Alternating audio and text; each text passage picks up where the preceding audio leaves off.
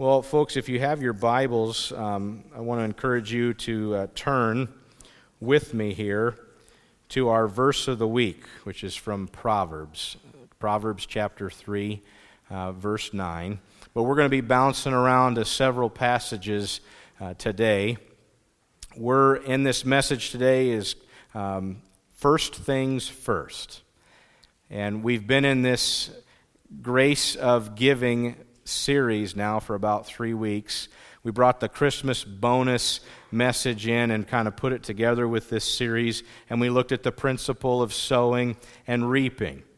And then last week, we uh, went through the message resourced to resource, and we looked at the principle of multiplication and how God is the owner of all things, and He puts things into our hands, and we're to steward these things. And as we steward them, our desire should be to multiply things in the kingdom, not things in our own kingdom.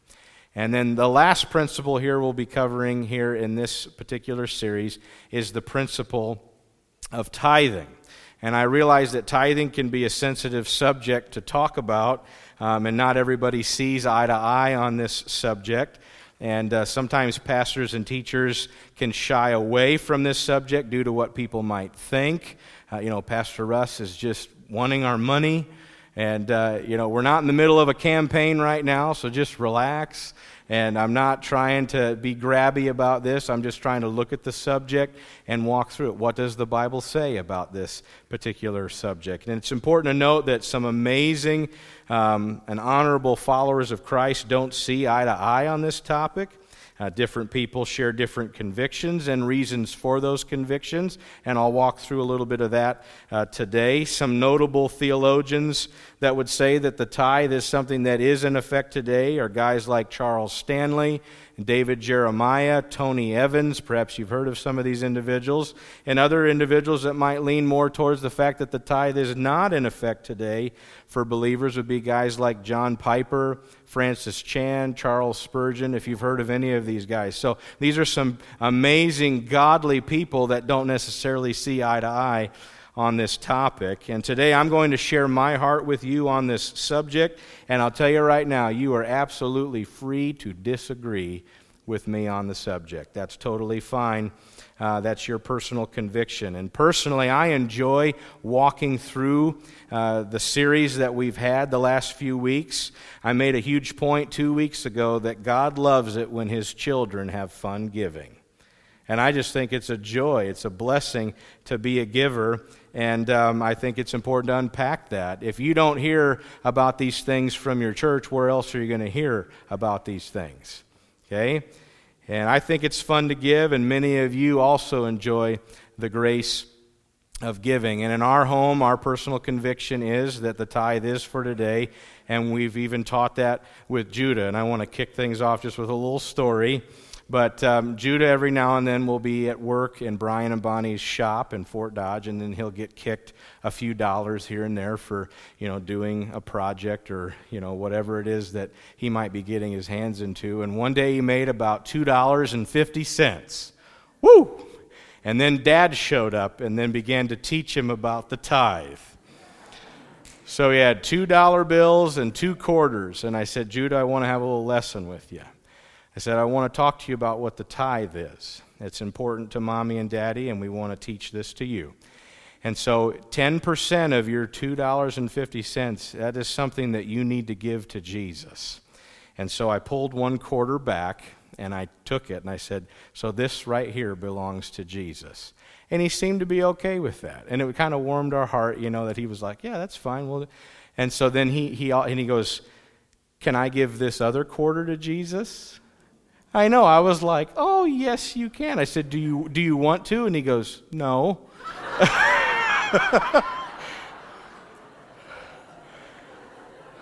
this just heartwarming moment. It's like that right there is our flesh, right there.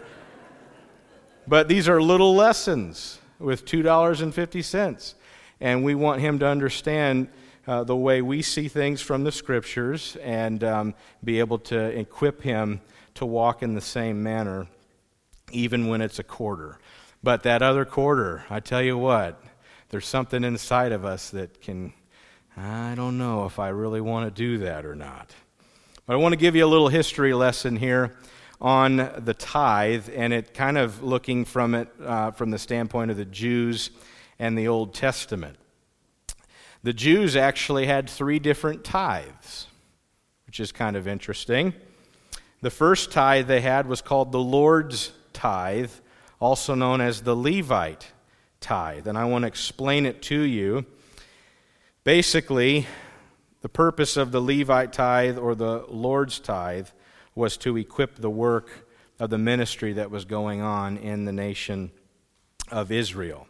So, Leviticus 27, verse 30, it says that all the tithe of the land, whether the seed of the land or the fruit of the tree, it's the Lord's, it is holy to the Lord. And so that first tithe they would give, that first 10%, was known as the Lord's tithe. Okay, and it would support the temple, it would support the priests, which was incredibly important uh, if Israel was going to be faithful in its calling. And so, before we continue to unpack more of these passages, let's take a moment to pray and ask the Lord's grace and blessing um, upon our time in the Word together. Father, we thank you for your word. We thank you for the ministry of your spirit through the word. I pray that our hearts would uh, just be open to receive the things that you want to say to us today. And so, Lord, we just invite you to come and minister to our hearts and lives. And we pray also for the children's ministry as they're meeting today to bless their time in the word. We thank you in Jesus' name. Amen. So, other things regarding the Lord's tithe was in 2 Chronicles 31 4, where Hezekiah commanded that people contribute uh, in supporting the priests and the Levites. And then in uh, verse 4 of 2 Chronicles 31, it says, so that they might devote themselves to the law of the Lord. So they know that they're taken care of, they're supported, which allows them to devote themselves to the ministry of the Word of God. Numbers 18:21 also talks about uh, how God has given the children of Levi, that would be the priestly line. He says all the tithes in Israel as an inheritance in return for the work which they perform, the work of the tabernacle of meeting. So there was a second tithe that Jews would give, and it was called the festival tithe, and you can pull that from Deuteronomy 12. And essentially, this additional 10% paid for all of the celebrations that people would have um, as a nation. And then there was another tithe that would take place every three years. So every year it would be a third of the three year tithe.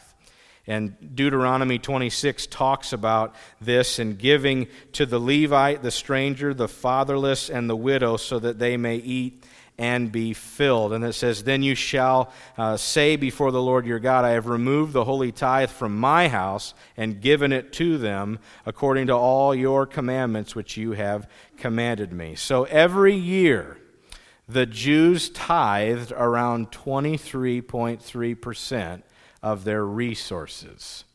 And that doesn't count free will offerings, temple taxes, and other things like that along the way. Their giving most likely exceeded 25%. And so that's kind of how they lived. And part of that was the ways in which they were instructed and commanded to live and how to give.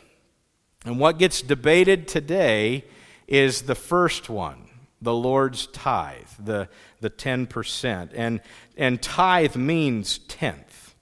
And so you go, wait a second, how this tithe for the needy, how's that 3.3? Well, that's because it's something that's every three years. So just divide 10 by 3, that's your approximate number. Okay? So what gets debated today is the Lord's tithe, and that is the one that Leviticus states is unto the Lord. And those with the conviction that the tithe is not for today may state that we are no longer under the Old Testament law like the Jews were. We're now in the new covenant. And so things are different. And they might quote or reference Romans 7 for that. You're welcome to go with me there, but these verses will be on the screen. Romans 7, verses 4 and verse 6. It says, You died to the law through the body of Christ. So as you come to Christ and receive salvation, you've now died to the law and there's a new way. You now live in the new covenant. In verse 6, and by dying to once to what once bound us, we have been released from the law so that we serve in the new way of the Spirit and not the old way of the written code. So, in other words, they would say that Jesus has fulfilled the law for us, and now we have the law of Christ, and therefore we no longer observe things like tithing that are mentioned in the Old Testament. And if we take that a step further, they might also say that if we insist that tithing is still in effect today, we actually nullify the sacrifice of Christ and we return to this idea that we're earning our salvation by keeping the Old Testament law. So, again, spiritual giants, people that are great teachers through the years, this is their conviction. But I do want to point out that even though they might have that conviction, there's some things that some of these guys say in regards to giving. And I want to start here by looking at some words of John Piper. He says, A middle class American who is only tithing 10% is probably robbing God. Now, this is a guy who would say the tithe would not be something in effect today. But he says, in other words, we've become so accustomed to our Western prosperity and its ways of life that we think 5 or 10% is generous. That's from Piper. He goes on to say, We should value our riches in Christ so highly, and our freedom from sin so highly, and our gospel so highly, that we would simply love to give. And we should outgive those who were under the Old Testament law because everything is greater with Christ. So, why wouldn't our giving be greater? Interesting perspective. Charles Spurgeon says this absence of law and rule doesn't mean that you are therefore to give less than the Jews, but rather you should give more, because if I rightly understand what is implied in the term of Christian liberality, it is to be according to the example of Christ Himself. You think Christ came and He gave it all so that we could be set free from sin. And then we can get caught up in the percentages, like we've somehow reached a certain point where I think that's enough. So while these guys' conviction is that there is no longer a mandate to give a tithe or a tenth, they do affirm that in the New Testament age that we live in today, we should actually be doing more than a tithe. Okay? And there's actually a problem with uh, both views um, where I call it the off the hook problem. Okay? If you have the conviction that the tithe is not for today, um, then you feel like you're off the hook and you don't have to give anything. Okay? I'm good to go. I live in the age of grace. And so you just kind of are flippant about it. Okay, the other side, the off the hook problem, is they a person that thinks the tithe is for today and they give that 10%, and then they feel like, hey, I've given my 10%. I'm now off the hook.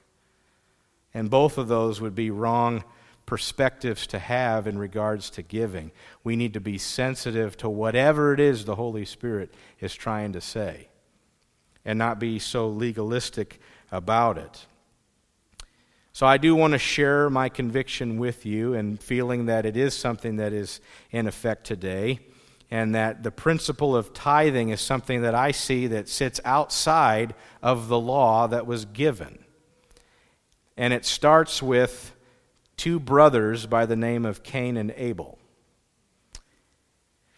In Genesis 4 2 through 5, it says that when it was time for the harvest, Cain presented some of his crops as a gift to the Lord. Verse 4 Abel also brought a gift, the best portions of the firstborn lambs from his flock. And the Lord accepted Abel's gift, but he did not accept Cain's gift. So we see in that particular passage what made Abel's acceptable and what made Cain's unacceptable. And I think obviously it's a hard issue, But part of that hard issue is one gave the best, and the other one gave just some of his crops. So there's a teaching here of what's known as the first fruits, the best portion, the first portion. Proverbs 3, verse 9. This is our verse for the week. Honor the Lord with your possessions and with the first fruits of all your increase. Okay, in Exodus 23, verse 19, it says, As you harvest your crops, bring the very best of the first harvest to the house of the Lord your God. Okay, in Genesis 14, we hear a story here of Abraham and this character, this individual named Melchizedek, and there's a lot of things with Melchizedek that are kind of a mystery to a certain extent. But Melchizedek was either Jesus Christ himself or a symbolic representation of Christ, and Abraham comes to him in Genesis 14. And in verse 18, it says, And Melchizedek, the king of Salem and a priest of God Most High, brought Abram some bread and wine. And Melchizedek passed Abram with this blessing. He says, Blessed be Abram by God Most High, creator of heaven and earth, and blessed be God Most High, who has defeated your enemies for you. Then Abram gave Melchizedek a tenth of all the goods that he recovered. This is before the law was given. This was his response to Melchizedek. Now, Abram eventually becomes Abraham, and he has a grandson by the name of Jacob.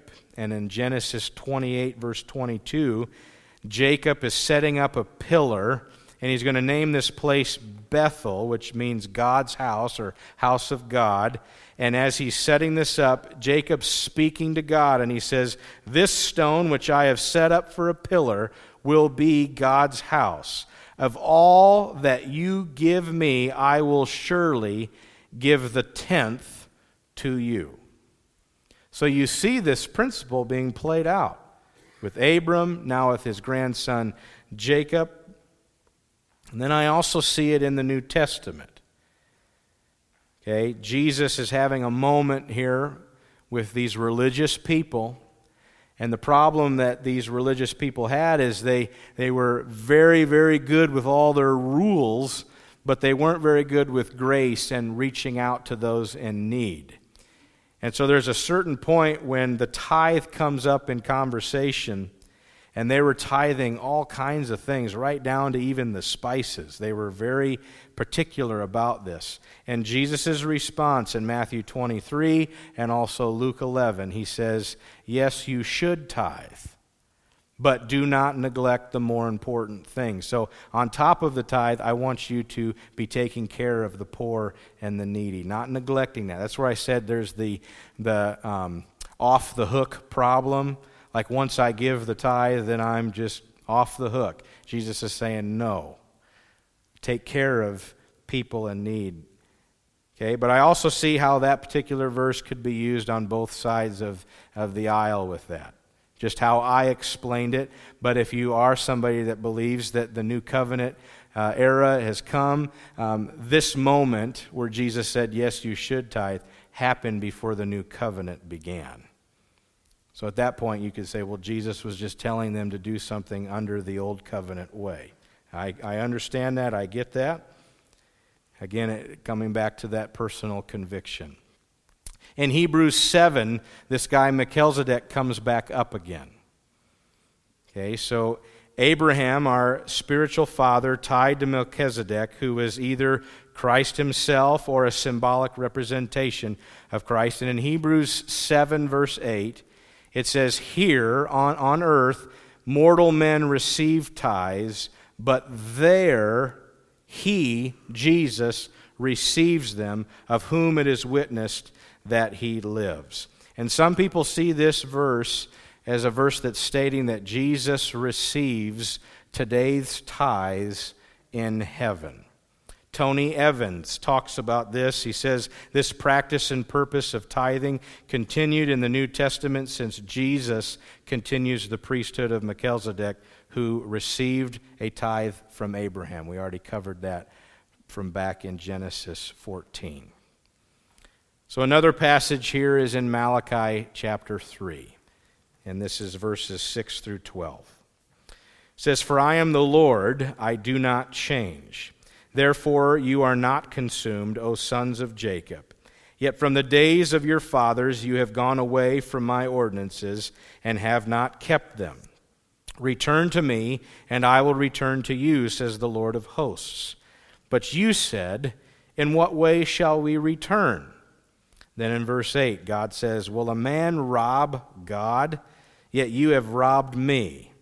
But you say, In what way have we robbed you? And then God said, In tithes and offerings. I just want to point out that those are separated out.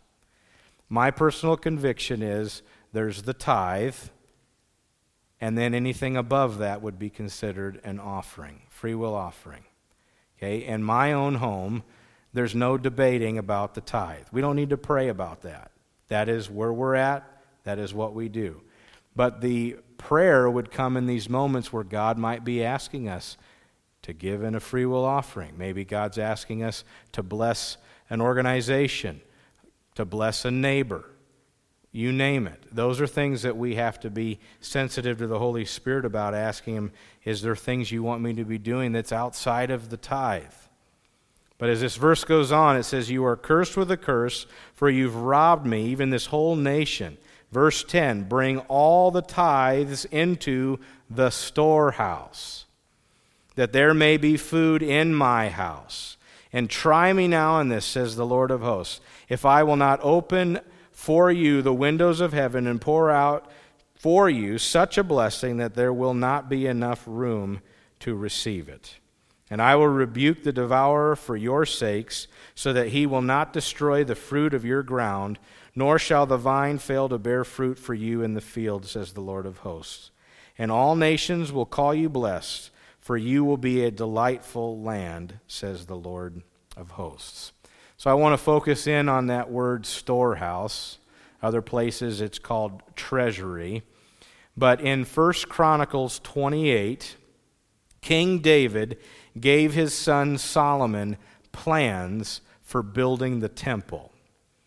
And these are plans that David had that were uh, from the Spirit of God. And these plans included the space to worship, including the staffing that would be there serving people that would come to worship.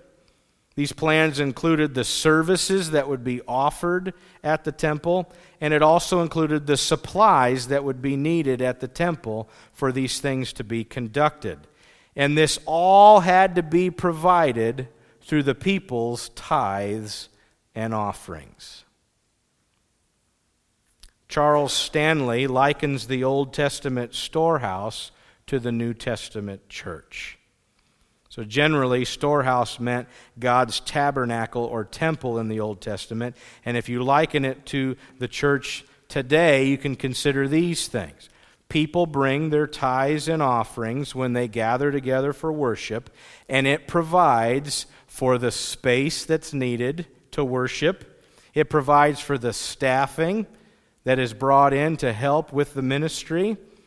It provides for the services that are offered in that ministry, and it supplies uh, the supplies that are needed to do ministry, all in an effort to advance the kingdom of God.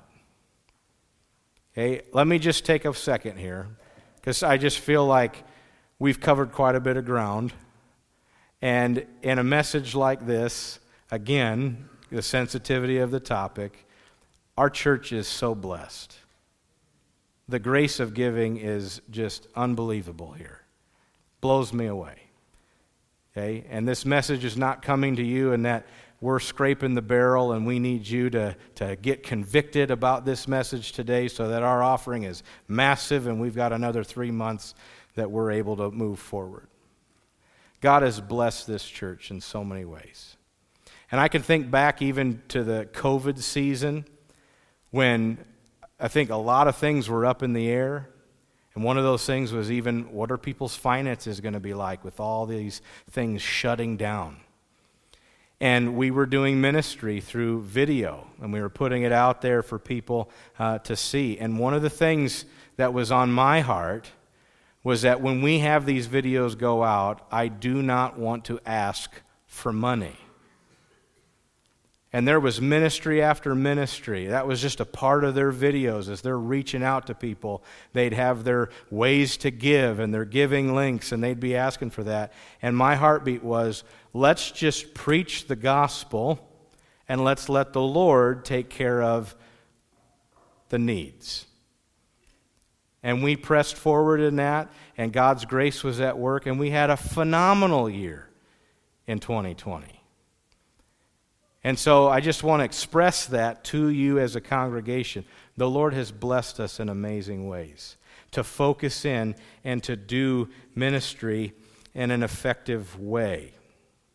And there's a responsibility on the church to make sure that we're managing and stewarding the resources that come in, and we do it very prayerfully. And there's many council meetings where we'll stop the meeting and we will just pray because we watch God continue to bring resources in. And we know that with that comes a strong responsibility as a church to be effective. And so here's some things that I think are a part of what it looks like to be an effective church. The very first item on there is to be a church that preaches and teaches the authoritative, inspired, infallible, and inerrant Word of God. That's the number one thing for being an effective church. A church also needs to proclaim the gospel of Jesus Christ. Okay, a church that's effective should love like you can't believe. They should move in the power of the Holy Spirit. I think an effective church should also be a church that calls for obedience to God and not just tries to tickle your ears to make you feel good, but what does it look like to actually walk in obedience? And sometimes that can be a very hard thing to hear. But when we say God's word is authoritative, we come underneath that and we align our lives with His Word. To be a church that seeks out and, and, and is a witness to those who are lost. And then a church that listens to God's voice. Lord, please help Faith Community Church to be effective. This church is not perfect. Can I get an amen? Yeah. Your pastor's not perfect either. But we also should look at this and say this is something that keeps us accountable. We need to be a church that operates in these ways, and many more. These are things that I just listed. With listening to God's voice in mind, I want us to consider something with this whole series that we've gone through regarding the grace of giving. I want to just encourage you as families or as homes to sincerely just stop and pray and say, Lord, you've blessed us with these resources. How do you want us to use them? To be mindful of that. Not just going through the flow as you're budgeting or you're doing your finances, but Lord, these are resources you've given me. How do you want us to use them? Consider even as you budget your expenses, maybe budget things you are feeling God is saying to you. Habakkuk 2 says to write down a plan. And so, as you pray about these things as a family or as a home, what, what are you sensing that God is saying about the resources that are in your care that you are stewarding? What is God saying about those? Write it down because we'll forget it like the next day. This was convicting for me. This is from Tony Evans. It says statistics typically report that the average local church is supported by 20% of its members, and that the average Christian gives less than 3% of their income to the Lord. And then Tony says many Christians suffer for what he calls cirrhosis of the giver. It says, and while generally paralysis sets in, and when we reach for the wallet or purse to support the ministry of one's church, it says this disease amazingly is healed and disappears when we go to the mall, or we go to the movies, or we go to restaurants, or we're buying whatever. All of a sudden, we don't have that anymore. I felt like that was convicting for me. I can spend my money in a lot of places, and we can spend it quickly, can't we? But to be more diligent about, Lord, what do you want to do with the resources that you have given me? I want you to hear this couple's testimony about how they prayed through this very thing.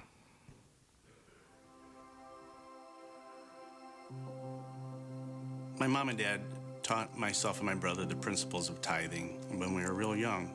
In fact, I remember having this little fireman's jar with uh, the hat was the lid. And um, in there, I kept my money. As newlyweds, my wife Heather and I practiced tithing as well. And during those early years of our marriage, it's difficult to give the tithe because you, you want that money to go towards paying off your school debt, uh, building a new home. We had a plan. We wanted to um, be debt free, but we always tithe. That was one thing that was not a compromise for us. We had seen the faithfulness in the Lord with our current giving that was above tithe. Just made us naturally want to give more. A few years ago, I set a goal of being a reverse tither. So, reverse tithing is living on 10% and giving 90% back to the Lord. Eight or so years ago, we felt the Lord had given us a particular number. There were feelings of nervousness, there was anxiety. That was definitely our first year that we thought, we're not going to make it. We're going to have to borrow money to make it throughout the year due to my seasonal business. But we just trusted the Lord in that and just knew that He wouldn't give us that idea without giving us His grace in it. I remember writing on my budget sheet the Lord's house before my house. Surprisingly, we made it to spring. The money was there. My wife and I joked the Lord had to cook the books. How did we make it? A year later, we were able to visit where the project money went. We saw what it actually did for the people of that community, and it really ignited something in us to do more. Paul talks about using our bodies as a living sacrifice. That is pure and perfect worship. Our generosity, our finances, what we can give back to the Lord, is a form of worship. We want to worship our King with our finances. I feel like the steps getting there are simple. Be faithful with a little so you can be faithful with a lot. This year we've set a goal of 40%. 40% of what we make, we want to give it to the Lord as worship. Matt and I have taken baby steps over many years and just continue to say, Yes, Lord, use us. When we feel a prompting, we're going to say, Lord, we're raising it up again, and we're just going to constantly work towards that goal of 90%. We need radical givers, givers that are going to consider sacrificing their finances as much as the missionary going. If people really grasp their responsibility in the Great Commission, working out their faith as they are committed tithers, as they're committed kingdom builders, the sky's the limit. Worship costs you something. What are you leaving on the altar of worship?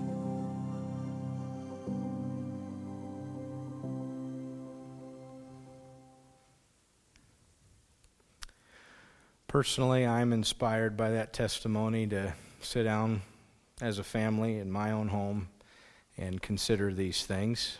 And um, what does 2023 look like for the Wellers? And I'd encourage you to consider uh, doing the same thing. I do want to say this um, think kingdom here, okay? This isn't like, so tithe 90% to Faith Community Church. Um, there are so many amazing things that you can take these resources that God has given you and put them towards these ministries, toward these people that you're trying to minister to. I mean, faith is a part of that. We're your local storehouse where you come to receive ministry. But consider the missionaries we have on that missions wall. Some of you support missionaries that aren't even on our missions wall, or connections that you might have. What does this look like?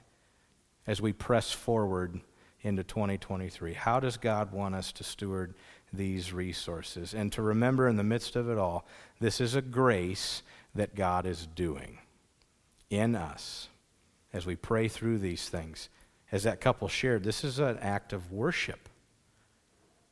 If God is going to be Lord over your life, it's not like He's got this area and then over here is my finances. He's Lord over all. And so, how does He lead us? How does He guide us? And I have just a little bit of a filter that if you're uh, just kind of wanting to know what are ministries that you can lean into or questions that you can ask as you're considering supporting a ministry, here's just some uh, questions to consider as a filter. Does the ministry glorify God? You know, you can give to all kinds of things. But sometimes there's things out there that it's basically just a social movement. But where's God at in the midst of it? Okay, does this glorify God? Is the ministry biblically sound and Christ centered? Does the ministry advance God's kingdom?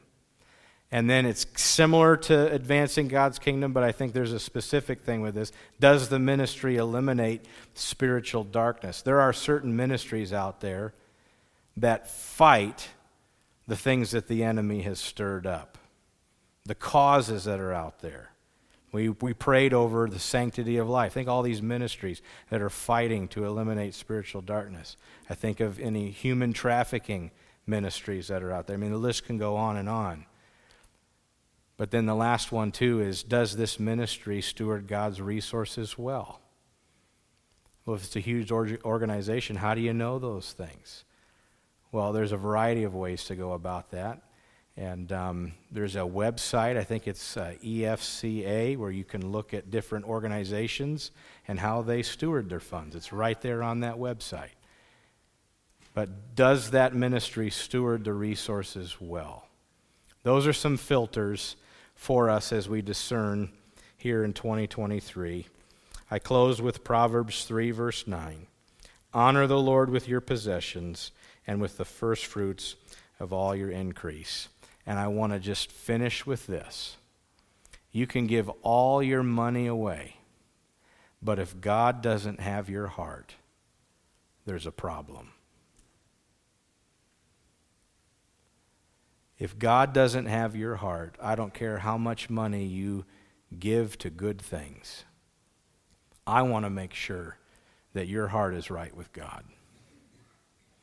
Would you pray with me as we close? Heavenly Father, we thank you for how your word guides us, leads us, and instructs us on how to live. And with this topic of giving the last several weeks, I thank you, Lord, for your grace at work in our hearts and lives. And I think one of the most important things that could happen here today with this message is to talk to somebody that maybe is going through the motions, but their heart is not in it. Lord, call us to you.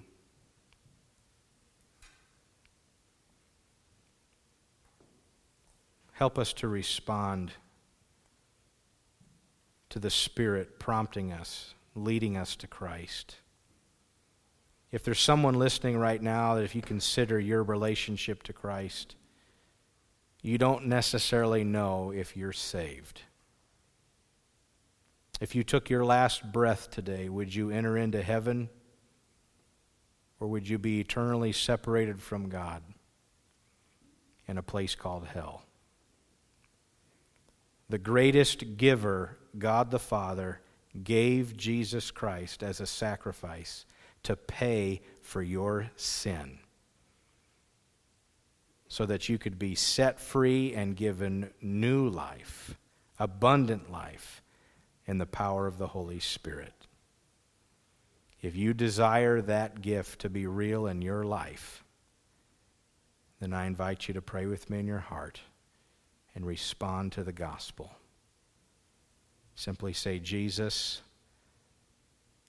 I need you in my life. Father, I thank you for the gift of Jesus who came to pay the penalty for my sin. And today I'm asking for forgiveness of that sin and that you would cleanse me from all unrighteousness. Help me to walk in this new way of life filled with your grace. Give me a heart that walks in obedience to your voice, obedience to your will. Today I surrender my life to you.